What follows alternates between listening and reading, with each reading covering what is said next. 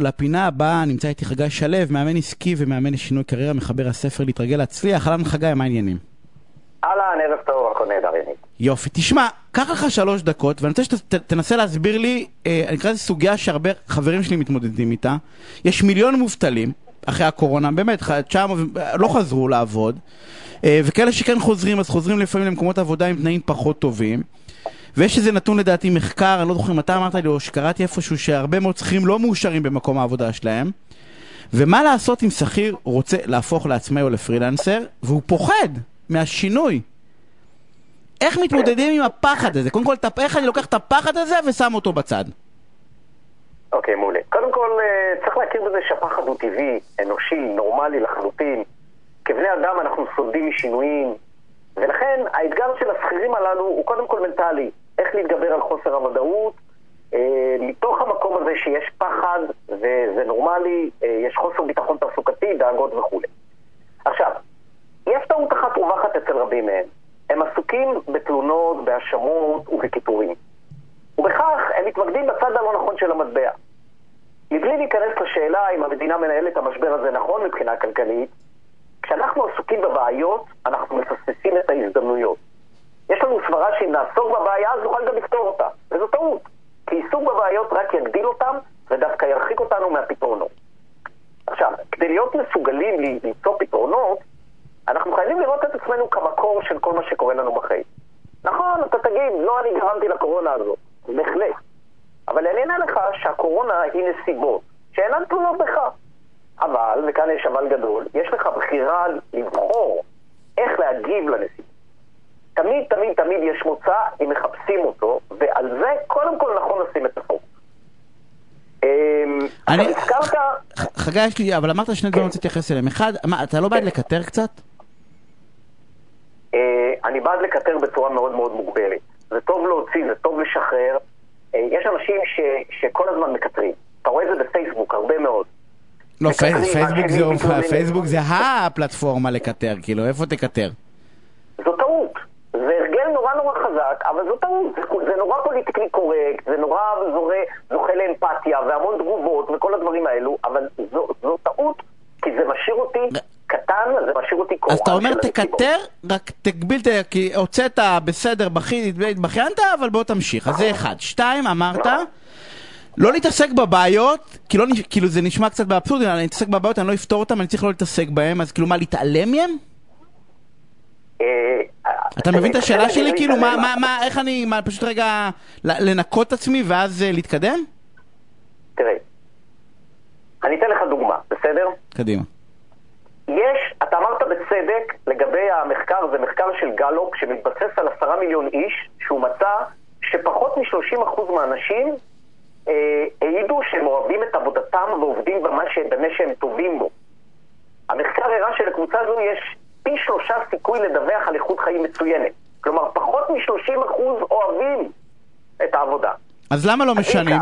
אז למה לא משנים באמת? רגע, רגע, שנייה, למה לא משנים הבנו. כי זה שינוי וזה אי ודאות וכל מיני דברים כאלו. אבל בשביל לענות לך גם לחלק הקודם של השאלה שלך, מאחורי הפחדים וחוסר הוודאות, רוב השכירים, אם הם הסתכלו על זה, הם קיבלו מתנה. יש להם הזדמנות לשינוי תעסוקתי. הפוקוס שלהם צריך להיות על מציאת אלטרנטיבה תעסוקתית שמתאימה הרבה יותר לכישורים ולרצונות שלהם. יש דבר כזה, קוראים לזה ייעוד, וגדולים ממני אמרו שלכל אדם יש ייעוד. לשכירים האלו אני ממליץ לחפש בגוגל אבחון תעסוקתי, הכוונה תעסוקתית או ייעוץ קריירה, ולמצוא מישהו שיסייע להם לצאת מתוך הקופסה, לצאת מתוך המדמנה והבעיות וכל הדברים המאוד נורמליים האלו, הפחד, כדי שהם יוכלו לעשות את השינוי. כי בתוך השינוי, סליחה, בתוך הפחד, אנחנו כמו במנהרה בלי אור. אנחנו חייבים להתחיל לראות את האור ולהתחיל לצעוד מכיוון האור, ויש אור. בכל מנהרה, בכל קצה שלה יש אור. ואת הפחד הזה אנחנו לעבור רק עם, רק עם יועץ? כי, כי אתה מבין את השאלה שלי? כי אני בא ואני אומר, יש איזה מין כזה ביצה ותרנגולת. אם אני פוחד, אני לא אעשה את השינוי, אני לא, לא אתחיל, ואם אני, לא, אני לא אתחיל, אז אני לא אשחרר את הפחד. אוקיי, אז פה נורא נורא חשוב, קודם כל זה לא חייב להיות עם יועץ. אוקיי? בדרך כלל יותר קל לנו לעשות דברים עם יועץ כי הוא מחוץ עליו. אה, מה שחשוב פה בהתמודדות עם הפחד זה לא לנסות, לא לנסות להימנע ממנו, לא לנסות לברוח ממנו. אתה יודע, זה כמו לברוח מעצמך, אלא להתמודד איתו. מה זה אומר להתמודד איתו? זה אומר אני מפחד, זה נורמלי שאני מפחד, זה בסדר שאני מפחד, אבל אני לא נותן לפחד הזה לנהל אותי. ואני מתחיל לצעוד בצעדים קטנים. תראה, הרבה אנחנו חושבים כי הכל או לא כלום. זה, זה או שאני עושה שינוי גדול, או שאני נשאר במקום שלי. ואני אומר, תתחילו לצעוד לכיוון השינוי. צעדים קטנים. להבין שיש לנו התנגדות אוטומטית משינוי, ולהתחיל להתקדם, לעשות את הצעדים הראשונים, אה, איך להתמודד עם זה. זה יכול להיות לקחת יועץ, זה יכול להיות אה, לעשות איזושהי בדיקה עם עצמי, לדבר עם חברים. הרבה מאוד דברים אפשר לעשות, להתחיל לעשות אותם. אז... ואז לאט לאט האור בקצה המנהרה יגדל. ואז אז אתה בא ואומר בעצם ש, שה, שהטיפ של תתפטר ורק אחרי זה זה יקרה הוא לא בהכרח טיפ טוב, כי הוא דווקא, דווקא טיפ שעלול להבהיל. אל תודיע רגע על ההתפטרות שלך, או אל תשנה את מקום העבודה שלך, אלא להפך. ת, ת, ת, תתחיל רגע בלילה לראות אם אתה אוהב את זה, תלמד איזשהו קורס לילה, או תעשה משהו כזה. קודם כל זה תמיד נכון מה, ש... מה שאמרת עכשיו. לא, אני, בא ואומר דווקא לחתוך על זה, כי יש כאלה שאומרים לא, תשרוף את הגשר מאחוריך, תוכל להתקדם הלאה. לא, תקשיב, יש לזה יתרונות לשרוף את הגשר, זה אגב מה שאני עשיתי בשינוי קריירה שלי, אבל זה לא מה שאני ממליץ ללקוחות שלי לעשות. אם אתה יכול להמשיך ובמקביל לחפש, להמשיך בעבודה ובמקביל לחפש אלטרנטיבה, זה הכי טוב.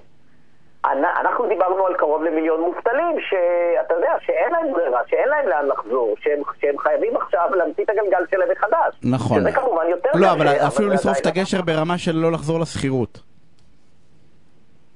תראה, אני תמיד אומר, התעסוקה זה קודם כל. לדעת שאני מכניס כסף הביתה זה קודם כל.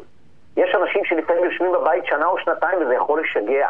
וזה גם מאוד מאוד מזיק לכיס ולכלכלה של המשפחה. ולכן, לא חשוב במה אתה עובד, קודם כל תכניס כסף, ואם אתה לא מרוצה במקום העבודה שלך, תתחיל לעבוד על אלטרנטיבה ותבנה אותה בהדרגה. ואנחנו לקראת סיום, אני אתן טיפ למאזינים, בסדר? לדעתי.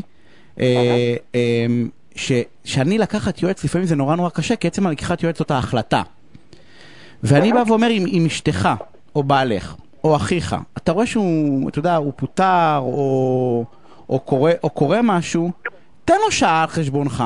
קח מישהו, יועץ, לא משנה באיזה תחום, תן לו אתה, תגיד לו, תלך, זה לא עולה, תלך, תלך אתה, אל תעשה... אתה יודע איך אומרים בשבילי, כדי לקבל את ההכוונה, לפעמים יותר קל לעשות. נכון, מסכים לגמרי. חגי, משפט אחרון.